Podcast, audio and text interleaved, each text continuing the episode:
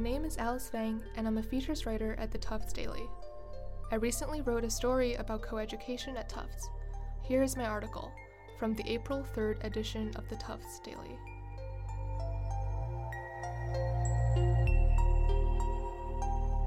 Like many schools across the country, Tufts today is a coeducational institution.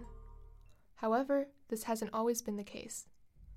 Tufts' progression from an all-male institution to its current state has been quite complex. Following the broader historical discourse on gender equality, rather than a linear development, Tufts' inclusion of women students saw multiple waves. 1852 to 1892. Russell Miller's book, Light on the Hill, A History of Tufts College, 1852 to 1952, outlined the historical reception to education on Tufts campus. Miller wrote that the Tufts Collegian, the first undergraduate publication, partook in this discussion by presenting both sides of the literature to its audience in 1874. Published in 1873, Sex and Education, or A Fair Chance for the Girls by Harvard physician Edward H. Clarke, argued women were too frail to enter a space of intense intellectual activity. Virginia Drachman, a professor in the history department at Tufts, commented on the gravity of Clarke's argument. It hit white middle-class families in a way that many other publications that have been more within the medical community did not, Drachman said. In response to Clarke's book, Julia Ward Howe published Sex and Education, a reply to Dr. E. H. Clarke's Sex and Education. The book argued against Clarke with works written by mostly women scholars. By the 1870s, some higher education institutions had begun to integrate female students into their schools. At Tufts, when the question of coeducation surfaced among the Tufts trustees and board members, the decision was repeatedly postponed. University President Elmer Capen remarked that the friends of coeducation, therefore, ought not to complain that doors of the college are closed against women until they are prepared to tender the requisite sum for this purpose. Some male students were also worried that if women came onto campus, that there would be strict social rules imposed, Dredgeman said. Coinciding with the first wave of feminism, the subject of coeducation resurfaced in the discussion of the Tufts Executive Committee. On April 24, 1892, the committee unanimously approved the enrollment of women. On July 15th of the same year, Tufts College officially established itself as a coeducational institution, opening its doors to men and women. 9 women entered the college that fall. 1892 to 1910. Tufts' transition into a coeducational institution was initially smooth, according to a report by Capen in 1896. There had been no friction arising from women's presence in the classrooms, and they had not increased materially the difficulties of administration. Their work had been as well done as the work of the men. Upon their arrival, however, a new issue arose: the need for residential space. During the first 3 years of coeducation, the non-local female students resided in faculty houses and off-campus residences due to insufficient funding. Thanks to a donation made by Albert Metcalf in 1893, Metcalf Hall, a modest yellow building located at 56 Professors Row, was constructed to house 24 female students, with the matron living on the first floor. Drachman commented on the importance of the matron, acting as a mother figure and, more importantly, a source of supervision. It's a big deal for parents to feel comfortable to send their young single daughters away from home, to live on a campus where there are men who are young and single, Drachman said. Not only are they concerned about Edward H. Clarke's argument about too much intellectual study might break down their health, but they're also concerned about their daughters being protected. However, this protection also led to heavy restriction. For example, in Metcalf, male visitors were required to visit during designated hours only, and the visits took place in the dorm common room. The restraints imposed on female students' social life gave Metcalf the title Birdcage. As for academics, female students generally excelled. 5 memberships to the Phi Beta Kappa Honor Society were all awarded to women. This new presence of women in mixed-gender classrooms prompted a wave of discomfort among some male liberal arts students. Despite male contempt, Tufts' transition to a co-ed school prevailed as the number of male enrollments remained stagnant. Succeeding Capen, University President Frederick Hamilton attributed the decline and growth of Tufts College of Letters to a co-education. The reputation in New England was that Tufts was becoming practically a school for women because there were so many women and that men were hesitant to go there. And many men still preferred separate all-men colleges like Williams, Dredgeman said. An opponent of the impacts of coeducation at Tufts, University President Frederick Hamilton insisted on the separation of the sexes.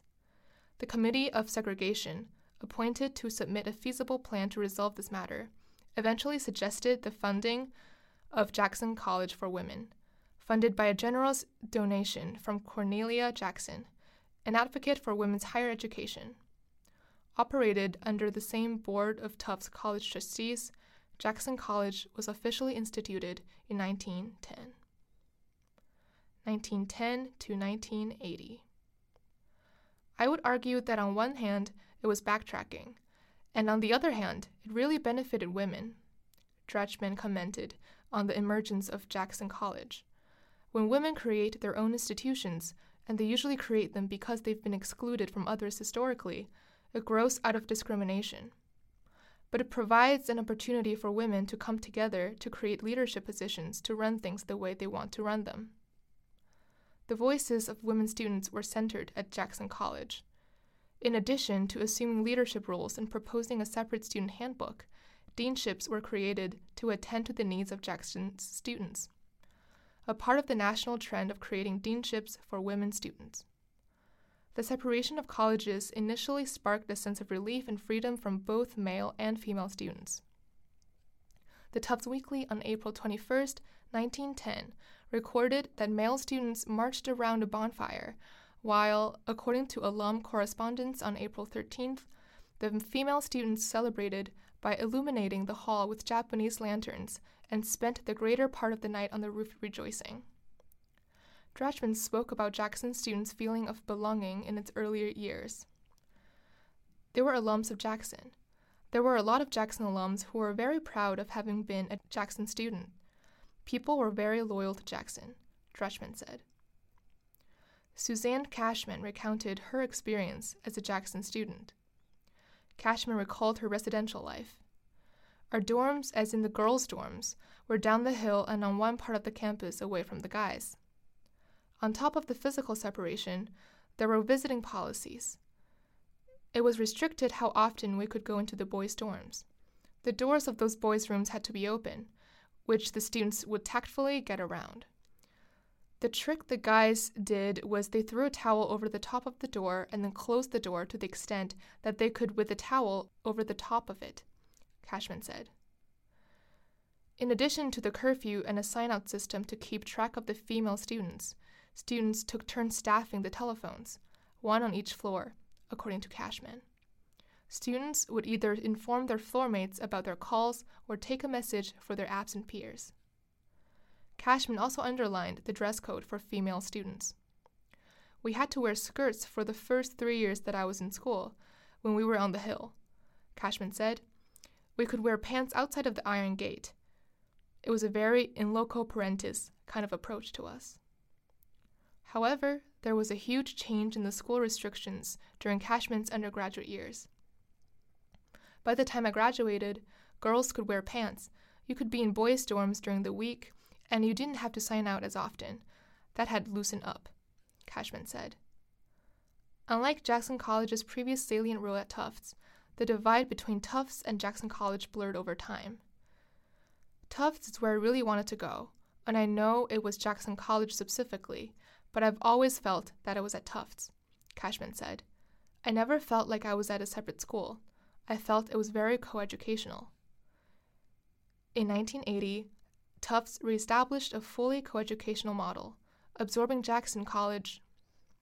Marsha Alperin recalled feeling less tied to Jackson College as previous generations. I went to Tufts thinking it was just Tufts. I never for one second thought I was a Jackson, or there was a Jackson even. I can't think of anything that stands out that would make me think I was in a different school than my male counterparts, except that my diploma says Jackson, Allprint said. 1980 to present. Although Tufts officially became coeducational in 1980, female students' undergraduate degrees still bore the name Jackson. This persisting presence of Jackson's name on female students' diplomas sparked controversy. In 2000, the Daily saw a feud between a student and a professor regarding the inclusion of Jackson College on diplomas. Larissa Johnson wrote in a piece titled "A Sexist Degree Debacle" that the different degrees, Jackson College for women, the College of Arts and Sciences for men, received by women were a manifestation of gender inequality. It is a clear violation of both federal and state law to award a degree that contains language whose inclusion is solely based on the gender of the recipient. Never would this practice have continued for so long if the criteria was race, ethnicity, or religion, Johnson wrote. Johnson's article received a heated response from Jeffrey Taliaferro, the then assistant professor in political science. Johnson's rant, posing as a noble call to arms, may divert our attention from addressing real issues of discrimination and equity, Taliaferro wrote. The debate soon came to an end 2 years later. A Daily article published on April 1, 2002, broadcasted that the Jackson College name will not appear on the diplomas of female graduates this May. While female students in 1962 petitioned to add Jackson College to their diplomas, its abolishment in 2002 marked the official end of Jackson College in Tufts history. This has been an audio production of the Tufts Daily. Madeline Aitken is the executive audio producer. I'm Alice Fang, and thank you for listening.